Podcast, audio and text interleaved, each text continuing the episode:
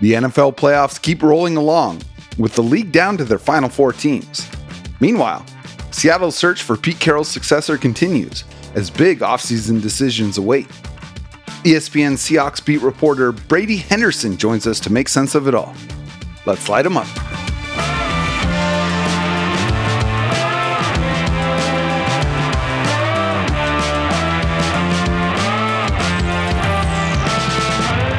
I'm Jacson Bevens, and this is Cigar Thoughts.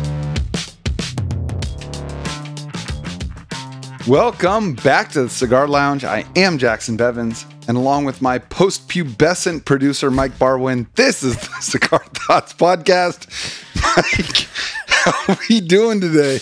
Oh my god. Uh well I don't know after that, but yeah, I mean it's it's conference championship time, buddy. Uh, we are at the final 4 of the NFL. Seahawks are unfortunately not among that final 4, but narratives abound. I think that we're both pretty excited sure for do. the football that lays ahead of us this weekend and yeah, man, this is what it's all about. Down to uh down to the the cream of the crop. How are you? This is this is the good shit right here, man. This is the good shit. I love the Final Four. Like from last weekend on, I think just peak football. You're seeing the best teams. It's a it, it comes down to a pure styles makes fights situation. Super excited for it. And you know, the Seahawks themselves, they got some hefty choices to make this offseason. And that starts with the head coach, of course. Now, it's been a couple weeks since they announced that they're moving on from Pete Carroll. Mike, who are you pulling for? I've given this a good amount of thought, and I know we'll get into this with Brady throughout the course of this episode and how the league has moved towards hiring the young upstart offensive minds, a lot of which stem from the Shanahan tree and the, the McVay mm-hmm. branch and so on and so forth. You've got two coaches slash play callers in your division that you have not been able to beat for years. And Yes. The first step to being a good team is winning the games in your division. Mm-hmm. I am leaning towards Mike Macdonald for the simple fact that, you know, I miss good defense, man. The Seahawks haven't had a great defense in a long Dude, time. I'm- and they've got I'm- I'm with- personnel to put together what I think should be a good defense. And so, you know, that could be an indictment of Carroll, of Clint Hurtt, of all of the above. But I think that it would be cool to see the Seahawks hire somebody that can deploy the weapons that they have, including Jamal Adams potentially. I think that somebody that can Right. weaponize him to the peak of what we were hoping he could be and what he once was um, is paramount for the Because they they've tried that for the last three years, and it just it hasn't really worked. And it's Yeah. it's so funny because and and I'm sure you know I'm not sure if I'll get the opportunity to necessarily say this um, during the show when we have Brady on, but like my number one guy is Mike Macdonald because I care the most about beating Kyle Shanahan and Sean McVay. And also, like, don't overlook the trajectory that the Cardinals are on. Yep. So it's like you look at Mike Macdonald's track record, like he's beat all those guys. And, you know, he's held them to, from an EPA perspective, well under what they normally do in terms of, of offense. So yeah, Macdonald's my number one. I'm right there with you. And and I'm excited to hear what Brady has to say about it. But first, if you're listening or watching us right now, hopefully it's because you like the show. And if you like the show, there are a few ways you can support it. If you're on Apple Podcasts or Spotify, take a couple of seconds, leave us a five star rating. And if you're feeling super supportive, a quick review as well. You can do that right now. You can also subscribe to our YouTube channel where you'll find full video episodes, entertaining clips, and the audio reads of every Cigar Thoughts article. This is probably the best way to help the show grow, and growth is going to enable us to bring more of our football discourse your way. So we're grateful for the few seconds it takes to like and subscribe.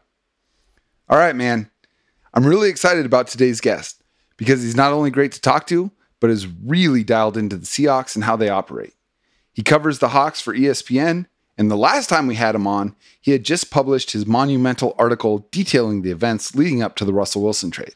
He is Brady Henderson. Brady, thanks for coming back in. Yeah, thanks for having me, guys. It's been a minute. It it has, man, since the article that rocked the Pacific Northwest. now that we're like a year and a half clear of that, man, what was that like for you? Yeah, well, like I was telling you uh, before we came on here, I think that story took a couple of years off of my life just because, um, uh, you know, anytime there's that type of story, you know, at ESPN, the editing process is pretty demanding, Mm-hmm. as it should be, just because that's a, an important topic and there's a lot of a lot of sources that went in, involved in that story, some of them on background, and so uh, you know, there's certain guidelines that you got to adhere to when you're using, you know, anonymous sources like that, and then. Uh, just knowing how big of a of a topic that was going to be. I mean, I, you know, I take my work very seriously, as I think a lot of journalists do, and um, just knowing the magnitude of that story, it, it it really, it honestly, it weighed on me just because I I, it was very important to me to have everything completely buttoned up in that story and Well, completely yeah, because there's going to be a lot of people coming after it, right? And trying to discredit it and trying to say that it's not true. Uh, how nervous were you when you submitted that? Or were you just like, hey, I, I got this thing airtight? Yeah, I'll, I'll tell you a fun story about that. So, um, I, uh, I mean, I knew it was going to happen. I knew it was going to come from all angles, from people involved in the story, from Denver fans, from just casual NFL fans. Uh, and I ultimately got to a place where I said I accepted it, and I said that's fine. That's just the nature of it. And I'll tell you one thing I did. I think that a night or two before the story published, I rewatched one of my favorite movies, which is called Kill the Messenger. And it's about uh, the San Jose Mercury News reporter named Gary Webb, who, you know, a couple decades ago, he uncovered this just massive, massive story about some really shady stuff involving the CIA and, you know, some Central American um, uh, country that was involved in the drug trade and everything. And so, um, the the reason I rewatched it is because like it was a lesson to me. It was a reminder to me that at the end of the day, this is just football. This is not you know CIA Yeah. you know top level stuff like that. Uh, and it's at the end of the day, it's going to be fine. You just you got to deal with the the blowback and uh, the predictable blowback. And you know, again, I knew that I could stand by everything that I reported and wrote in the story, and I could defend it. And so that was good enough for me. Well, it was one of my favorite pieces of investigative journalism that I've ever read, and uh, Thank you. it was really cool to just have you on kind of right after that. But uh, now that the dust has settled from that, there's there's different stuff going on in Seattle that's uh, just as big of a deal, and like obviously the coaching search is top of mind for most Seahawks fans right now. But before we dive into that, I do want to get your thoughts on the 2023 season and how it might inform the process of hiring the next coaching staff. Start by telling me what your expectations were for this team coming into the season, and then in what areas did they exceed or fall short of those expectations? Yeah, I, I looked at them as a 10, maybe 11 win team. Um, so they, they underachieved. I, I, I didn't think that they had done enough, nor I didn't think that any team could do enough um, in one offseason to close what was a pretty massive and obvious gap between them and the 49ers. And it was very evident, you know, in 2022, and it was still evident in 2023. That said, I thought the moves that they made, um, that gap shouldn't have been as big as it still was. And not just with the 49ers, but with the Rams and just in general. I thought they underachieved. And so it wasn't a total shock to me that they moved on from Pete Carroll. Um, you know, I thought that even if Carroll had remained, I thought it was possible that he could have fired both of his coordinators just because you don't see teams uh, look at times as hapless on both sides of the ball uh, as they did. And maybe hapless is not the right word, at least for their offense. I mean, their offense was okay. Yeah, maybe not- it is. At- at- It's not not Yeah. the right word. yeah, I mean, they, they, they, the point is that team underachieved on both sides of the ball. And so I, I don't think it was a total shock that, uh, you know, we're here where we're at right now. yeah, you know, for me, and I think for a lot of people, the biggest thing is the defense. And it's it's like an ongoing mystery because Pete Carroll made his hay coming up as a defensive coach. He he broke football uh, with the Legion of Boom team, you know, leading the NFL in points allowed for four straight seasons and and really coaching something iconic. And then since then, they've just been kind of spinning their wheels on defense. And then this like 2022, I didn't think it was possible for the run defense to be worse than what we saw then. And they made some moves to potentially shore that up. And for half the season, they were doing a pretty good job. Then from the Ravens game on, I mean, they looked so. I don't know if it was underprepared or outmanned or what. So if, if we focus on the defense to you, and, and let's just call it, they they were bad for the last two months of the season. Is that more of a personnel issue? Is that more of a coaching issue? They, I mean, how, how much does the Nwosu injury affect that? And how much should an injury to a guy like Uchenna Nwosu affect how good a, a defense can be? Yeah, th- I mean, he's their best defensive player in my opinion, and, and maybe you know Devon Witherspoon is overtaking him. But i i any team that loses a guy of that caliber and who is that important to what they do up front, yeah, it's it's going to sting. But I that certainly does not explain all of it. Um, it. It is really hard to kind of put your finger on it, and certainly you had guys underperforming. Certainly they were undermanned in some spots. Um, I think that Jamal Adams, the the extent, the amount that he played was problematic, and especially when it was clear that he just was not himself. And you know, eventually they, um, you know, they went with Julian Love in that spot, and Julian Love had two interceptions, you know, and helped them win the Philadelphia game. So I think, I think if they had to do it all over again, I think they would have. They would have made that switch earlier, and um, and look, it's not like you had to shut Adams down, but I don't understand why he was playing as much as he was, considering how physically limited he was. So, um, that and, I think to an extent too, like you know, sticking with Woolen as long as they did. Now he got better as the season went on, as and the coverage I think got better. But you know, putting Mike, I, I think they should have kind of sent that message earlier and gave given Mike Jackson more playing time there, knowing that you know Jackson does really well the thing that Tariq Woolen does not do well, which is tackling. So there were some personnel moves. I, I just I, I question whether or not the scheme is is you know is the right one. Uh, I I think last year you could have said okay the scheme you know they're trying to install it largely in one off season with a lot of new pieces so maybe you could give them a pass for last season but this past season and your second year uh, there with I think you know second year of the coordinator um, you just that that excuse runs out and I just think that you know in the big picture sense like this team had tried everything on defense you know for the last Well, seven that's eight years that's the thing. It does feel Yeah. like they tried different stuff. It it wasn't in my mind stubbornness on the part of Pete Carroll or Clint Hurtt. I think they were like, okay, this isn't working. Let's try something else, and that's fine. I I really admire because I think it's necessary uh, the ability and the willingness to pivot strategically if you need to. That said, nothing they tried worked, and Yeah. in that in in my mind, if I had to, and we'll we'll talk a little bit more about this uh, in a bit. But in my mind, it's the inability of that defense to even be good, not even get back to great, but good. That for me would, if the decision was to move on from Pete Carroll, that that would have ranked at the top. But I want to circle back to Jamal Adams.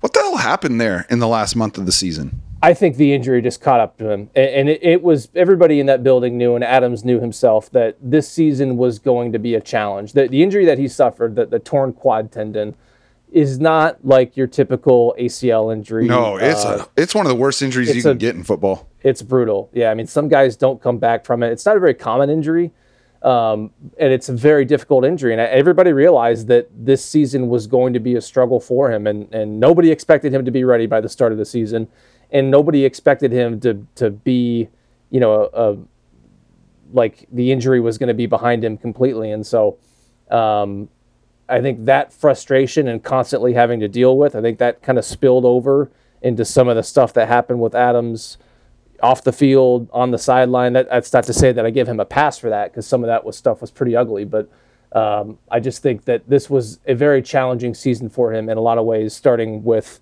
just the fact that he physically was not right. Are they done with him?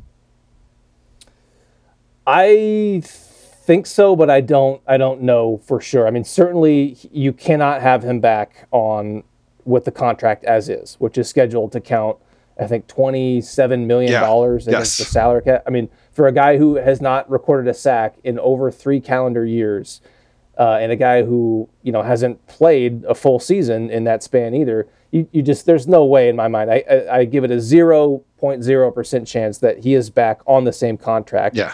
Um, now the, the challenge is what what do you do with the contract? It's not like you know it's one thing you can lower a guy's cap number if it's a, a young guy who's like performing and maybe you give him a new deal, maybe you um, you know restructure it to where you kind of push some of the cap charges into the future. It's not really that easy. It's not that simple with a guy in Adam's situation. And so um, I just don't know. I, I could very much see them just, you know, washing their hands completely of it, moving on, saying they gave it their best shot and it didn't work. I could also see maybe a, a defensive minded head coach comes in and, and convinces John Schneider that he can get Adams back to being, you know, the 10 sack guy that he was in 2020. But again, that was three years ago. It's it's been a long time since Yeah. he's really been a factor on defense. Yeah, I think he, you know, whoever comes in to coach this team is gonna that's gonna have a huge impact on whether Jamal Adams is around and if so, in what role. Because to me, it's it's almost feeling like just move this guy into the box. Like we've had issues, you know, the Seattle's had issues at linebacker. And while he may not be an excellent coverage safety, he's going to be an average to above average coverage linebacker. We know he can set the edge. We know the importance of that. Um, he's he's built for playing in the box.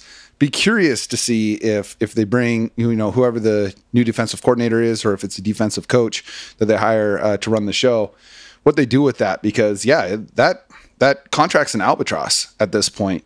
Uh, switching to the other side of the ball, you know, in, unless honestly, unless you have Patrick Mahomes, uh, quarterback becomes an issue. I mean, listen to the way they're talking about Josh Allen and Jalen Hurts right now, Justin Herbert. You know, like these are all quarterbacks Seahawks fans would kill to have, and and even they are are dealing with. Are they good enough? Can they get them over the hump? All that stuff.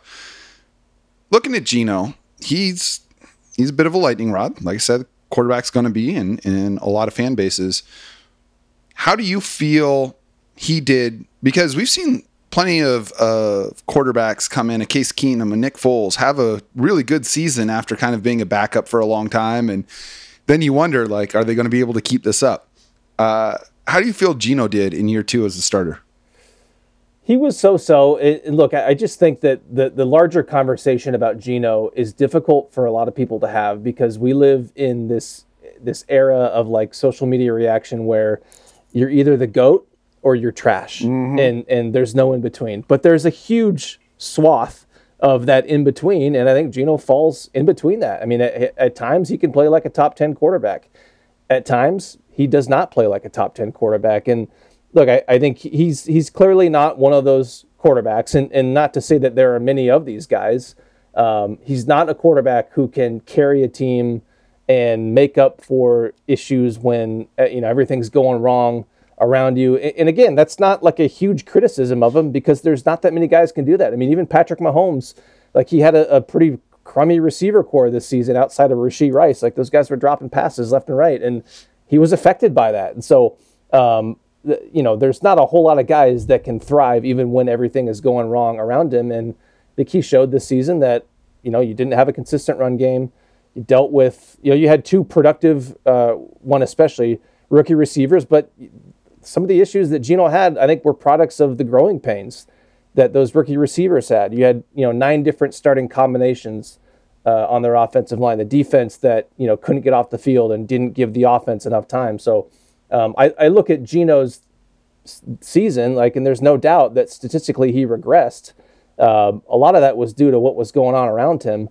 So I think that is part of the the you know context of what the Seahawks have. Which you know I think there's very much a long term question about you know is he the guy, um, and I think they ha- could have to confront that question this offseason. It's not going to be easy per se uh, to move on from him just because of some of the contract particulars and the timing of all that. Um, but I don't think it's out of the question at all that they could move on from him. I, I could also see them you know, giving it another shot with him, seeing if a new offensive or seeing if a new coach slash offensive system could try to get him back to his best form because he's had he's had two really good halves of seasons in the last two years. The first half of 22 and the second half, really this the last you know third of the season uh, in 2023. So he's shown that he can do it. I, I and I wonder if they'll be tempted to say, you know, let's see what a new coach, a new system, if they can, you know, put a full season together with him. We've talked for a while about how the NFC this season was weaker than it normally is, and I think that's kind of a function of the NFL's quarterback landscape at this point. Obviously, hmm. there's more that goes mm-hmm. into it, but if you lay out your ranking of all the NFL quarterbacks, the vast majority of your top 10 resides in the AFC. So, looking at the quarterbacks in the NFC, how many of them are you taking over Geno Smith in 2024? This is just for one season. This is, I guess, you just drop them into you. You drop them all into the same situation. You say, I guess, you have Seattle's weapons. Which quarterbacks are you trading Geno Smith for? Net, like in a bottle, Straight up, season? one Why- for one. so- Okay. Yeah. Are you trading the contracts too, or is this just if you? Now let's say the money. Let's say the I money's guess even. just like which quarterback do you th- the the money is equal, and who do you think has the best chance to win the most games next season? Oh gosh, that's a really good one. I, to me, there's two that are clearly ahead, and then I think you start having discussions. Yeah, And for me, that's Hurts and Stafford. no Dak. I think you're having the. I, I would take Dak over Geno. I would take it. It's less clear than the first two, but I would take Dak over Geno. Yep. Yeah, and, and with if you if this is just a one year proposition, then you're not worried about Matthew Stafford's age, and, and he's you know still one of the most talented quarterbacks in the NFL, even if he's getting up there in age and he's getting kind of banged up. Um, yeah, is are there any others? I'm just going through the, each Where do division where do. Jared Goff and Brock Purdy fall into this mix for you guys? Okay, so here's so real- here's this next tier for me. It's now you're talking Kirk Cousins, talking Jordan Love, Jared Goff, Brock Purdy, and I think those are all the guys that I would put like comfortably in Geno's tier. Baker Mayfield had a great season. Uh, I'm not sure that I'm I'd make that trade straight up, but I don't know. Am I missing someone from that tier, Brady? Uh, I mean, there's- Kyler. I'm just Kyler. running- I would yeah, take Kyler, over Geno. Yeah, Derek Carr. I would not take Derek Carr over Geno. Um, certainly not whoever is playing quarterback for Atlanta. Certainly not Bryce Young. Um, No Sam Howell. No Sam Howell. No, I think they should have drafted Sam Howell a couple years ago. Would you take? wouldn't. You trade for one season? Would you trade Geno Smith straight up for Justin Fields? um, and the con- no, the contract doesn't come into it. All these quarterbacks get Geno's contract. Fields is so young and so mobile would be intriguing, but if I if I've got to win that one season, no, I don't think I would. Yeah, I don't. I don't think so either. All right, I've got four for sure. I'm I'm taking over uh, Geno, and then I'm probably still Kirk. Um, but I think they're. I think that they're like peers. Um, Jordan Love is is to me the most interesting one.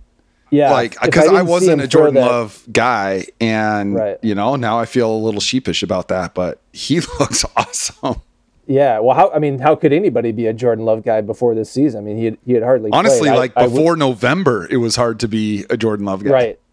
Yeah, yeah, and I, I, uh, yeah, I wish I hadn't seen him throw that last pass in the divisional Oh. round, which was just all sorts of ill-advised. But yeah, I mean, he looks like he could be one of the next real, real big-time quarterbacks, and, and not just in the NFC, but in the NFL. And I, I, I think the the larger point that you're getting at here is a good one. That you know, as much as it, it, I think it's easy for fans and observers to hyper focus on the quarterback issue, on the team that they root for, or in my case, cover, and to to just think that it'd be so easy to upgrade. But you know, this is a conversation that a lot of other you know observers, fans, reporters are having about you know the quarterbacks from other teams, and so it's it's a hard position to play. There's not a whole lot. There's not like you know the the upgrade is just right around the corner Brock Purdy or Geno Smith for one season for one season on the Seahawks.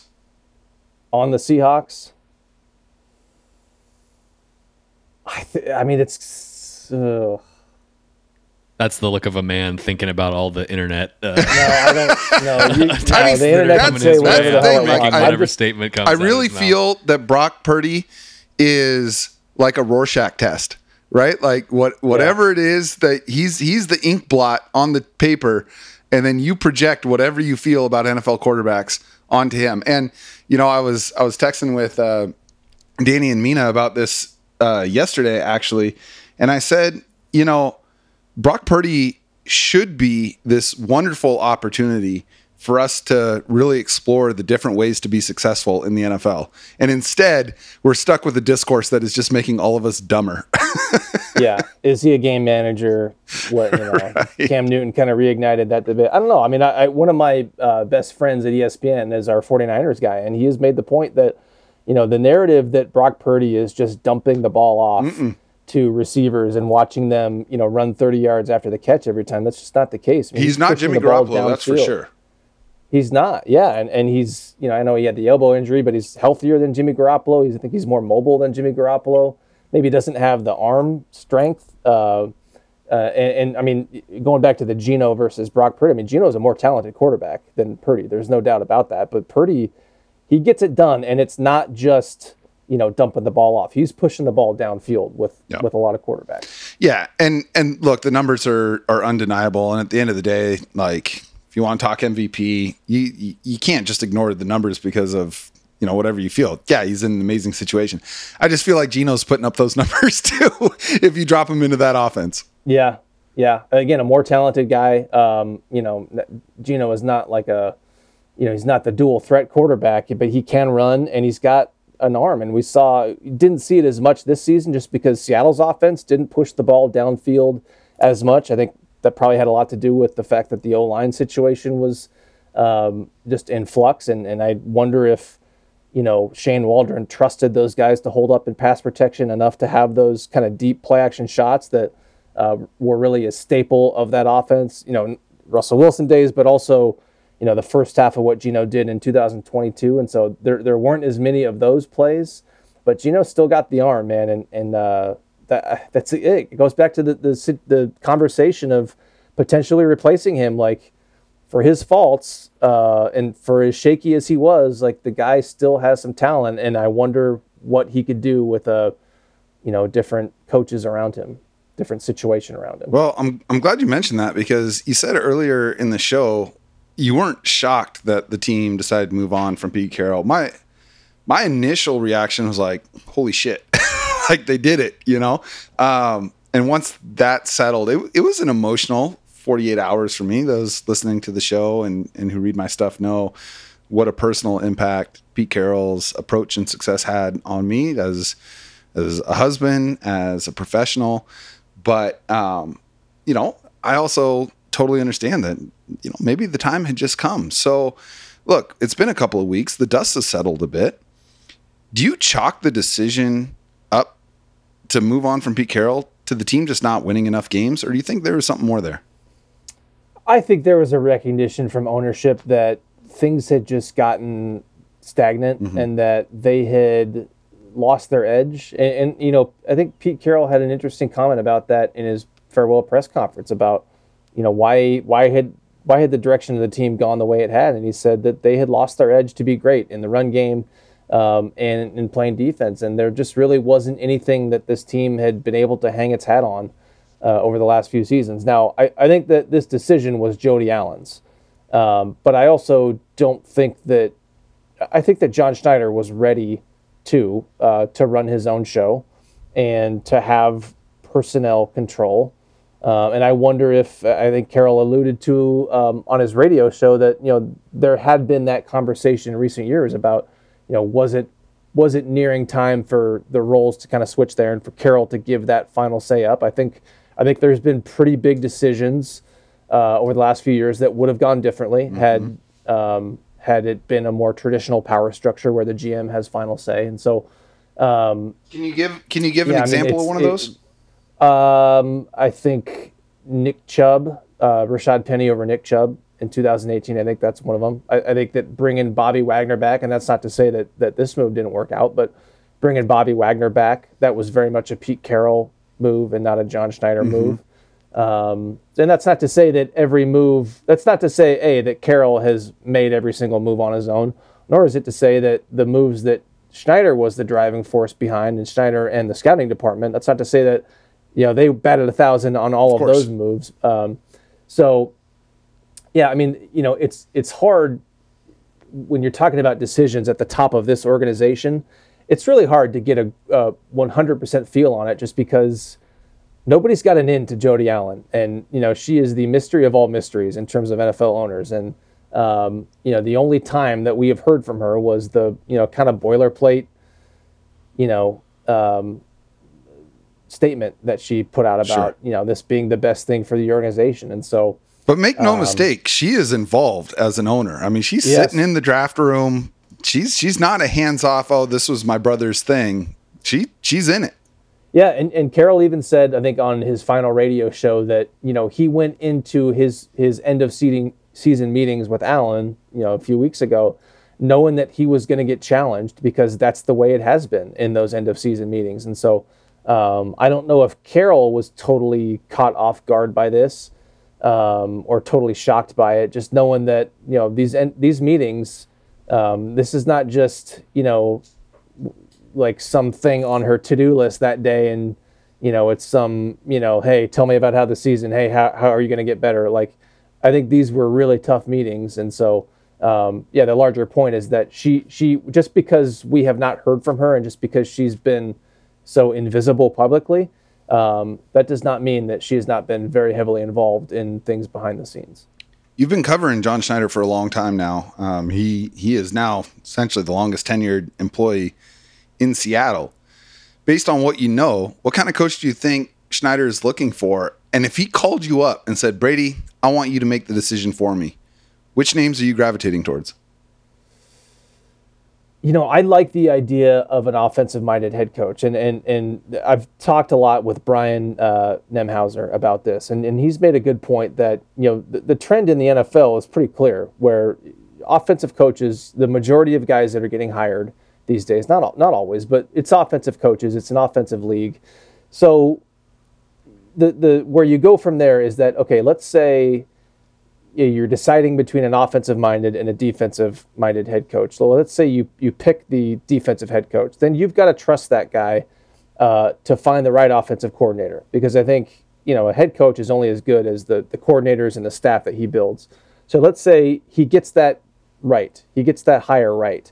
So the moment that that offense has success, that's right. that coordinator is going to get poached, and so then you're going to have to make that. Dis- you're going to have to make a new hire, and you're going to have to get that hire right again. If all else is equal, i- meaning if you feel equally strong about the the offensive head coach and the defensive head coach, let's say in this case it's Dan Quinn versus Ben Johnson, then I think because of that, you you sort of you might as well hire the offensive guy, knowing that you're not going to have to replace him. Protect Um, the scheme. now- right. Yeah, yeah. Now, I I think some people in the NFL will tell you that it's easier to build a defense than an offense.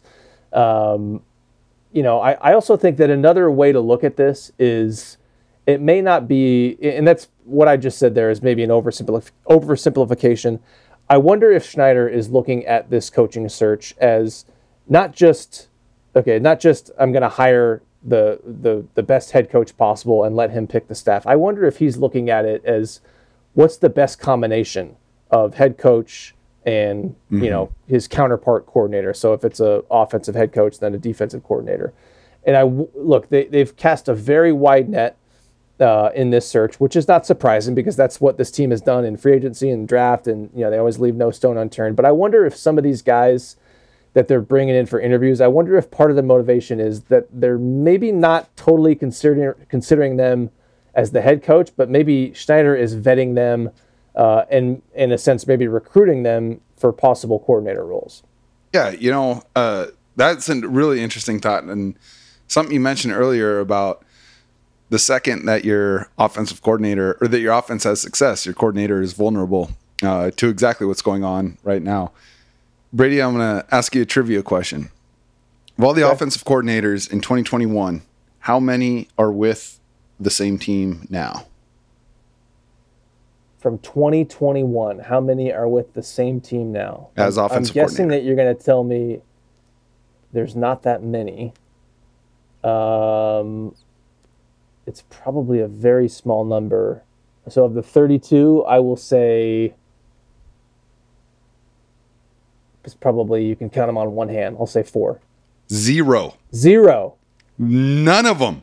None of them. So that's what I'm saying, right? Like this is why I lean offense also. It's what it's what we want. And you know, here's the thing. I I think that the Super Bowl or nothing mindset that I, I think takes up way too much real estate within football discourse has really damaged the conversation about what makes a good team because Tom Brady and Bill Belichick obliterated the expectations of what good means. They just kept winning Super Bowls. Winning Super Bowls requires a very good team to be sure, but every champion has had good fortune and or injury luck along the way. Like to me, a healthier way of evaluating success is looking at teams that made the divisional round. Are you one of the final eight? Because if you're one of the final eight, you have a legitimate shot of taking a run at this thing. You're in the top 25%. And it also gives you a little bit of a sample size of good to great teams. You can say, okay, what are common denominators here? And the thing that stood out to me about the eight teams that played last weekend, they all have forward thinking offenses. Yes, some of them have great defenses, no question about it, but they all have faster paced offenses that most of them are a bit more run heavy. They're more aggressive on fourth down.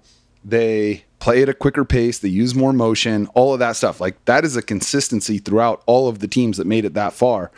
And, you know, to your earlier point, like that's the direction the league is is going. Now, I I know it's a lot of reading of tea leaves right now. There's not any, to my knowledge, concrete evidence to go off of.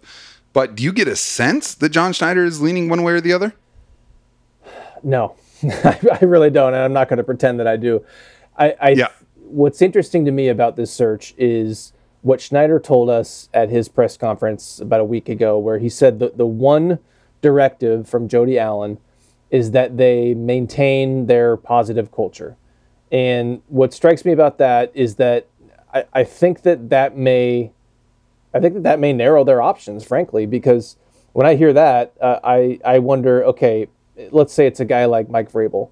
Uh, I, I don't doubt for a second that John Schneider and Mike Vrabel are would be like would be really aligned, and that those two guys would get along. They both just seem like, you know, man's men, uh, guys, guys. Like I think those two guys would would vibe together, which is a, a big part of I think you know what like what Schneider is going to be looking for is knowing a guy that it's it's got to be a guy that he knows that he can work with.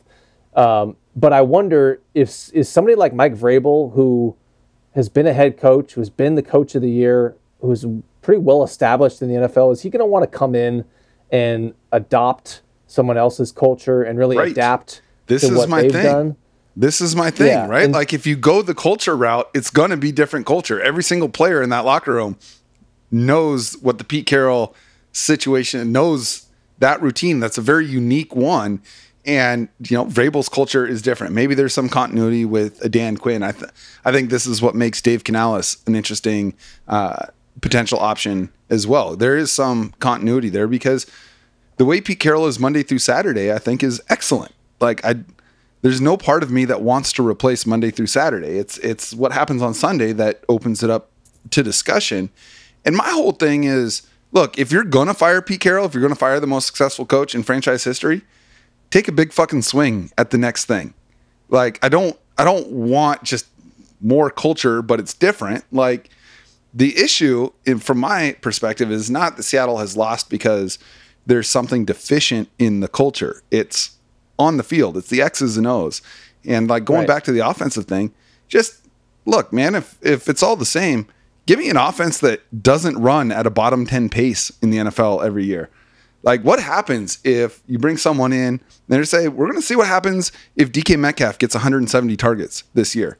You know, like, I, I would like to see a team just lean into that and and scare the shit out of some opponents. Yeah, I mean, yeah, I mean, there, there's no doubt that this offense underachieved last year, and, and a new coordinator is going to have quite a bit to work with, even with the questions about you know Geno and the, and the long term viability of that. But um, I think it's I think it's an attractive job, and I, I, think there's there would be a lot for an offensive minded head coach uh, to come in and work with. And and yeah, back to the point about Dan Quinn, like he, he he's like Vrabel would be, you know, uh, uh, he's a guy who's done it before, but I don't think this culture would be a big departure for Dan Quinn because he's been in this culture before and he, you know, probably had a hand in helping build it uh, during his his stint here earlier, and so um, I just think it's it's culture wise, it's easier would be easier for a young first time guy to do that. And so I don't know. Ben Johnson has always from from the moment I heard Schneider say that. Um, ben Johnson was kind of the guy I had a gut feeling about. Now I I don't know if I've seen a report about the Seahawks uh, seeking a second interview with him. Maybe that has something to do with the timing and the fact that um, you know he's playing. Lions are playing uh, in the NFC Championship game, but I don't know. Typically, those things. I don't know. I, f- I feel like we would have heard it by now. I, I so I don't know what to make of that. But Well, um, and and I feel like I feel like with a guy like Ben Johnson, you have to do as much selling Seattle on him as he does having to he's sell gonna have himself to Seattle because he is at the top of of a lot of lists. And I do think Seattle's attractive. I I think it's the second most attractive job opening in the NFL because they've got players and most teams that are looking for a, a new head coach stunk last year and the Seahawks didn't stink. yeah, do you think the Chargers are are the are the best job? Uh, you know, I think the Commanders are, and it's funny. Cigar Thoughts timing comes through once again. Uh, it was just announced that Jim Harbaugh has taken the Chargers Yeah. job. So, if if that was considered, you know, maybe a more attractive landing spot because of Justin Herbert because of the location, it's off the table now. Yeah, yeah, and there and there was some smoke, some kind of out of nowhere smoke about uh, recently about Pete Carroll supposedly making a push Mm-hmm. for the Chargers job, and I wondered if that was the Chargers leaking that out there to try to, you know, give Harbaugh a kick in the butt and say, hey. Uh, if you don't hurry up and take this offer that we've had on the table, then your old nemesis might come in here and make things interesting. That was So, my exact same thought when I saw that report. Was it really? I was like, that is pure like Dean Spanos leverage right there. Yeah, yeah. I mean, I, I think Carroll w- uh, would want to coach. I think he's going to end up being a coach again at some point. And I, we- I thought that the Chargers, if if there was any opening this offseason that would make sense for him, uh, it'd be the Chargers, just because of the LA connection and Totally. the fact that the roster Totally. is pretty strong. But uh, I, I don't know how willing he would be to sign up for to, to coach for the Spanos family. But uh, anyways, that's funny that we both had the same thought on that, that kind of rumor there. Totally. And like to your point about, you know, I, I hate the term retread. It sounds like it makes any previous NFL head coach sound like a total bum when you call him a retread. Yeah. But whatever, that's the term that gets used. So when I'm thinking about, you know, an unproven coordinator versus a retread, you know, my buddy Tyson and I were were watching the playoff games of Buffalo Wild Wings past weekend. We were talking about this and and we went through team by team and looked at their head coaches. Okay, how they how did they get hired? Were they a coordinator or did they have previous head coaching experience? And honestly, man, the the track record of NFL coaches that had been fired from a previous head coaching job is not great. Like, yes, you have Andy Reid, and depending on your feelings on like Mike McCarthy or Doug Pederson, modicum of success there. But for the most part, it doesn't go super well. But by the same token, that was Pete Carroll too, obviously with like Yeah. a decade interlude there in college.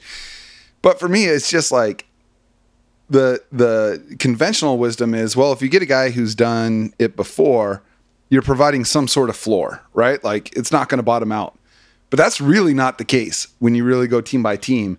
And I think that if you're not protecting a floor by going with a known commodity, shoot for the ceiling and let's try and find the next DeMeco Ryans. Let's try and find the next Mike McDaniel, whoever. The next Sean McVay, of course, is what everyone Yeah. wants. Shanahan was a coordinator uh, ahead of time. Harbaugh was a special teams coach. So, like, I mean, this stuff, it, it just feels like when I look at the very best teams in the NFL, the ones that I want Seattle to emulate and eventually beat, they're guys that hired hotshot coordinators.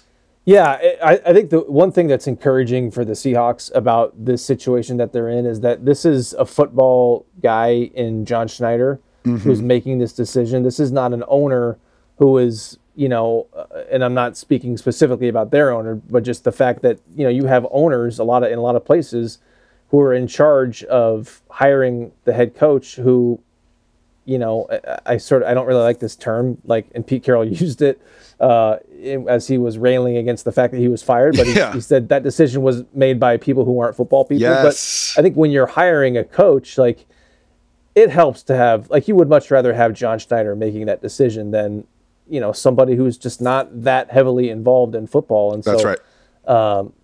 yeah, and, and look, Schneider, he's been around the NFL a long time. He's got a ton of connections.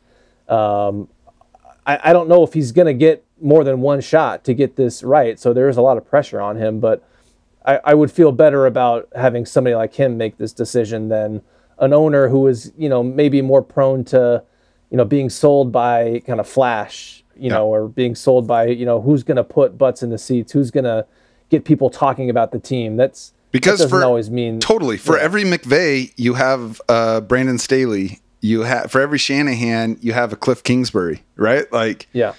these guys who haven't been NFL head coaches before, and they're just they're not they're not it. But yeah, I I'd be really curious. Uh, one last question because I do want to talk about the teams that are left in the playoffs with you too. Because if there's one thing I know about you, yeah, you cover the Seahawks, but you are a football guy.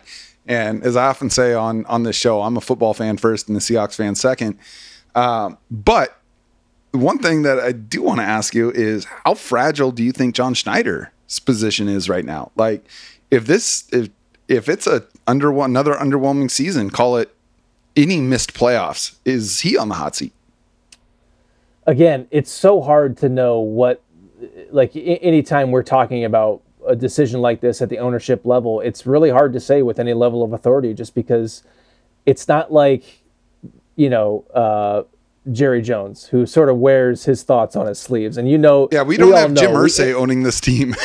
yeah, I mean, everybody knows that that Mike McCarthy is on the hottest of hot seats. Uh, uh, Kevin Clark had a great line the other day on Twitter where he said, "Nobody has ever been more pre-fired than, than Mike McCarthy." next season. like, totally. it's obvious with some teams. It's it's just such a mystery uh, with this team. I, I think just uh, venturing a guess. I mean look, Schneider has always had like the the sort of excuse, and I think there's some truth to it that look, he's put together a really good team, a, a good enough roster. In the last, I would say this past year, like this roster was better than a nine win team, and that you know the blame should fall on the coaching staff for not getting enough out of that roster. Well when you then hire the coach, if that happens again, then ultimately that comes back on you because you're the guy who hired that coach. And so, mm-hmm. um, yeah, I think there's a lot of pressure on him. Is he? Is it a make or break season? Uh, I don't. I wouldn't guess so. I mean, maybe if they bottom out, anything can happen. But um, yeah, I, I, I, don't. I wouldn't imagine that he is on a hot. If if Jody Allen trusted him enough to make this decision and to be the the head of the franchise and to have personnel say, which actually I believe was built into the contract he signed a couple years right. ago, but she could have fired him uh, uh, while firing Pete Carroll as well. So the fact that she is trusting him to run the organization, that to me tells me that um, he's got a little longer leash than just one bad season. Yeah, yeah. Well, listen, you know, another thing I know about you is you're you're not just going to speculate recklessly, and I I do appreciate that. But same same token, stepping away from Seattle there's four teams left in the NFL, and I'm like thrilled with the four teams that are left. And and I still would have been whoever won that that Chiefs Bills uh, game, which another classic, right? But you know, on the AFC side, you're getting pure quarterback porn, like Mahomes yeah. versus Lamar. You know, Lamar's probably MVP this year. Uh, Mahomes is considered the best quarterback in the NFL. I think that is super, super fascinating. And on the other side, you've got like these two coaches that have completely transformed the teams that they coach, right? It's not about one specific. When you think about the Lions, I think a lot of people think about Dan Campbell before they think about any specific player. And and with the 49ers, I mean, they've got so many all pros, but like this is the fact that the Brock Purdy discussion is a thing is because Shanahan has built a Death Star over there. So you're looking at these teams, the 49ers, the Lions, the Ravens, the Chiefs, again, they're just inevitable. What has surprised you most about the playoffs so far? What has surprised me? I mean, the Cowboys getting bounced in, in the first round was surprising, and maybe it mm-hmm. shouldn't totally be just because of their history of just pretty epic playoff flubs. But um, that was one of them. I mean, Jordan Love uh, as a first-time starter, taking his team to the brink of the NFC oh Championship game was another one. And again, that, that I mean that throw he made at the end of that game was was all sorts of horrific. But the guy, I mean, the the, the second half baller. of the season that, that, he had, yeah, total baller. So he's a dog. Those would be man. the two things. He is, yeah, and and uh, I just I don't know. There's something there's something kind of admirable about him where he just doesn't seem like a, a flashy look at me guy. He just sort of seems like a Green Bay, you know, small town kind of quarterback. Um, And, Totally. Uh, well, let's let's let's yeah. talk about this for a second. I'm so I'm so glad you brought up Jordan Love and Green Bay because I I do think there's some relevance to Seattle here, in that you know everyone looks at Green Bay like oh my god they did it again another great quarterback.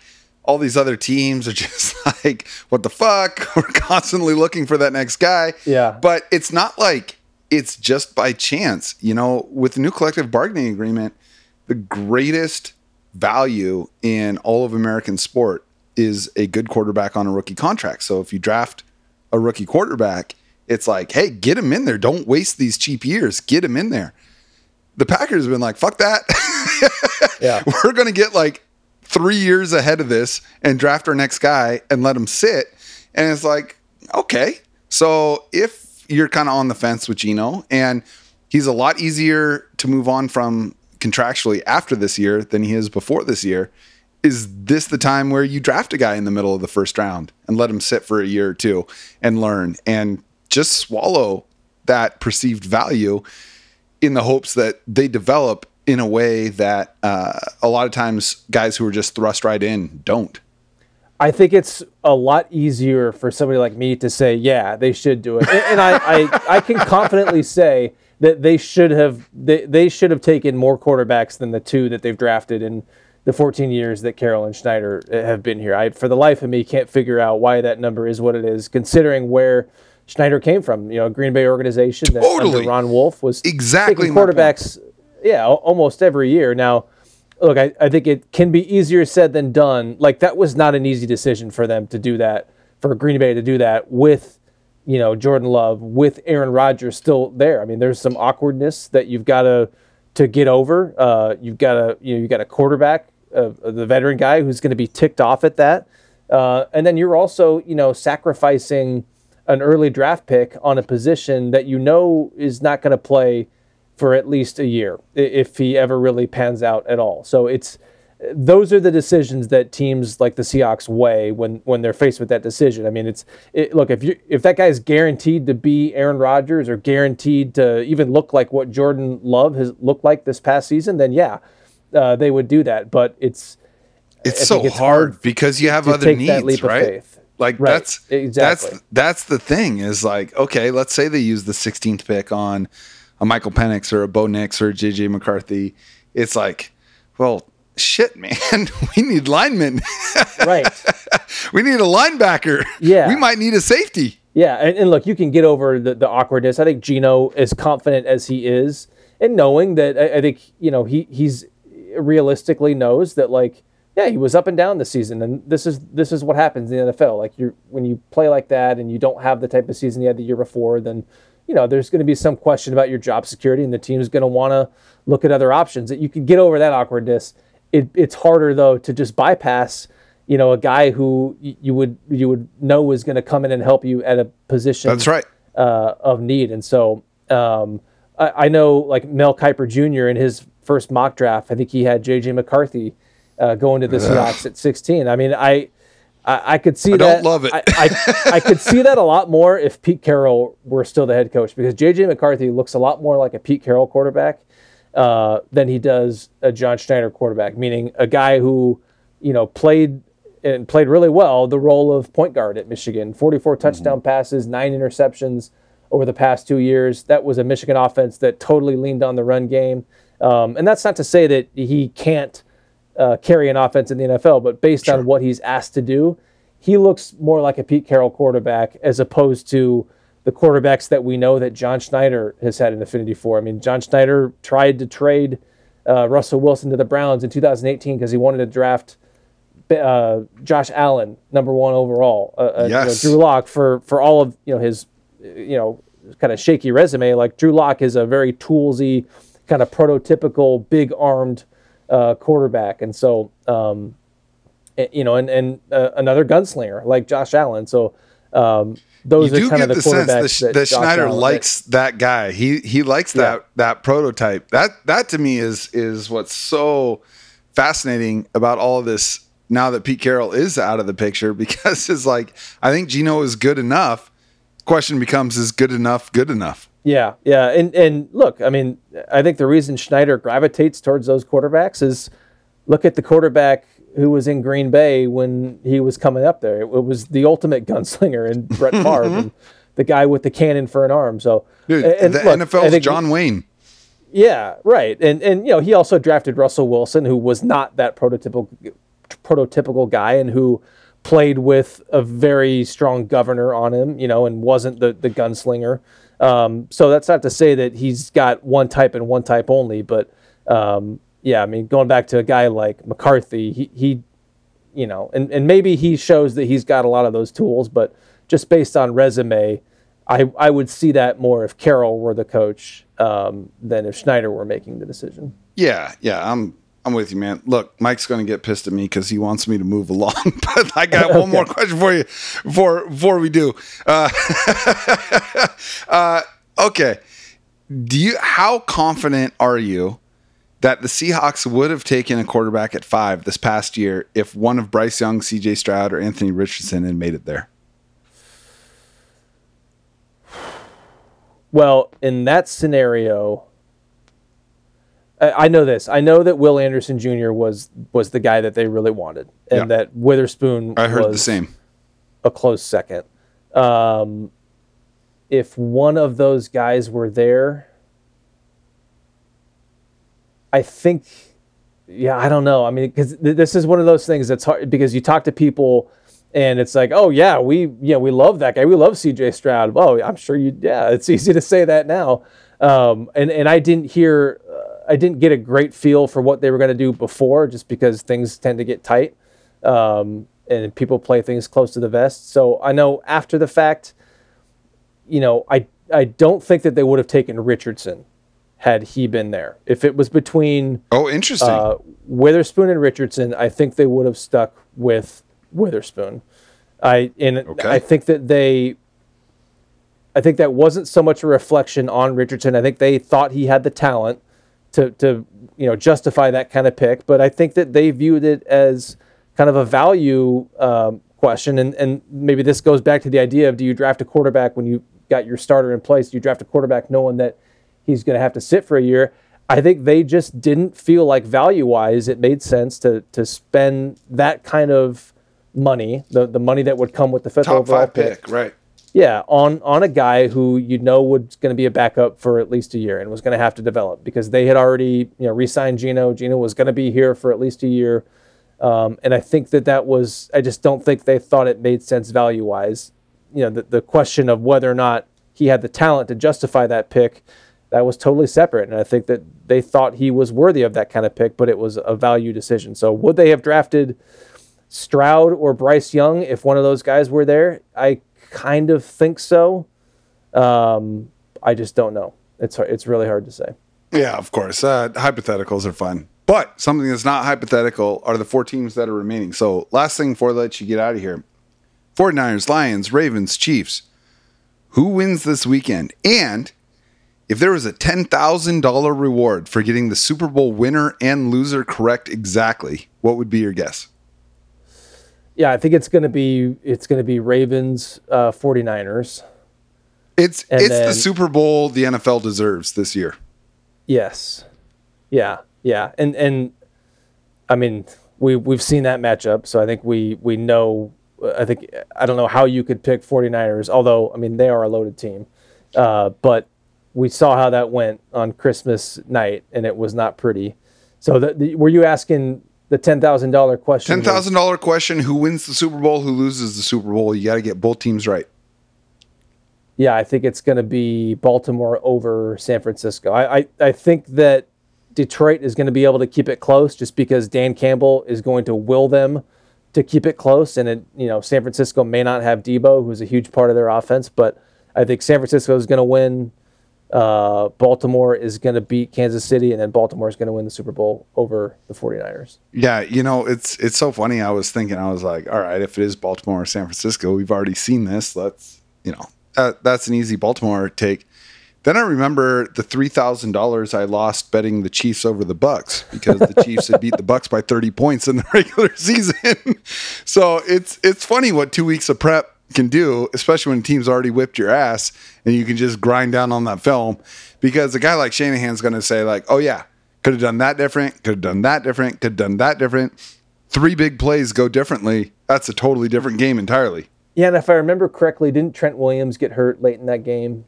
Yes, I think he's going to be okay. But yeah, oh, I mean, he's he's okay now. But yeah, he was hurt in that game. I think they were losing it anyway. Yeah, it But probably would have gone the that thing. way anyways. Yeah, and it's a good point. You give a brilliant offensive mind like Kyle Shanahan two weeks, and anything is possible. Even uh, you know overcoming.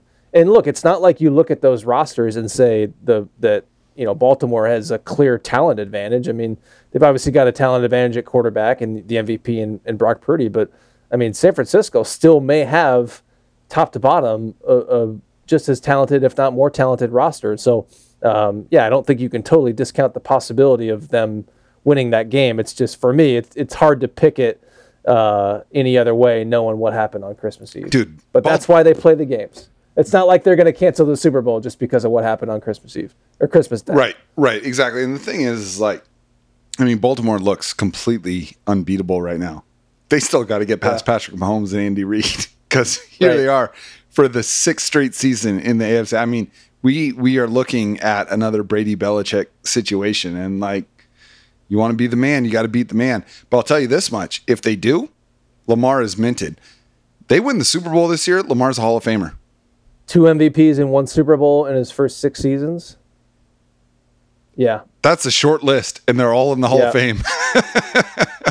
yeah, yeah. I can't I can't argue with that. And you, and you just know there's going to be more too. I mean, dude. To- oh my god, he's still MVPs. so young. He's like 26 years old. It's Yeah, it's amazing. he must have been 21 years old when he came into the NFL. He's still Yeah.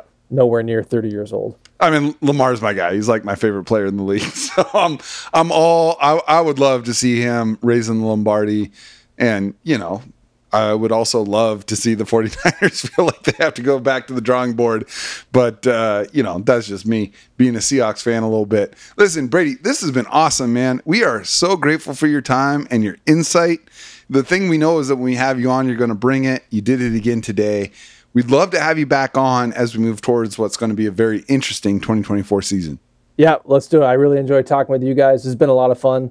Let's not wait uh, another year plus to do it again. We should we should do it again maybe uh, after the head coaching search or after free agency at some point. You have Uh, my word. We also got to get on the golf course together, Jacson. Guaranteed. Hey, next 18's on me for sure. I promise you that. Listen, uh, last thing, where can the folks listening find more of you and your stuff? Uh, yeah, just go to old Twitter, twitterx.com, uh, at Brady Henderson. So no uh, underscores, no nothing, just at Brady Henderson. And I know most of the people listening are already following you, but if you're hearing this and you're not, and you're interested in what the Seahawks are doing, absolutely make sure you're following Brady because he's as dialed in as they get.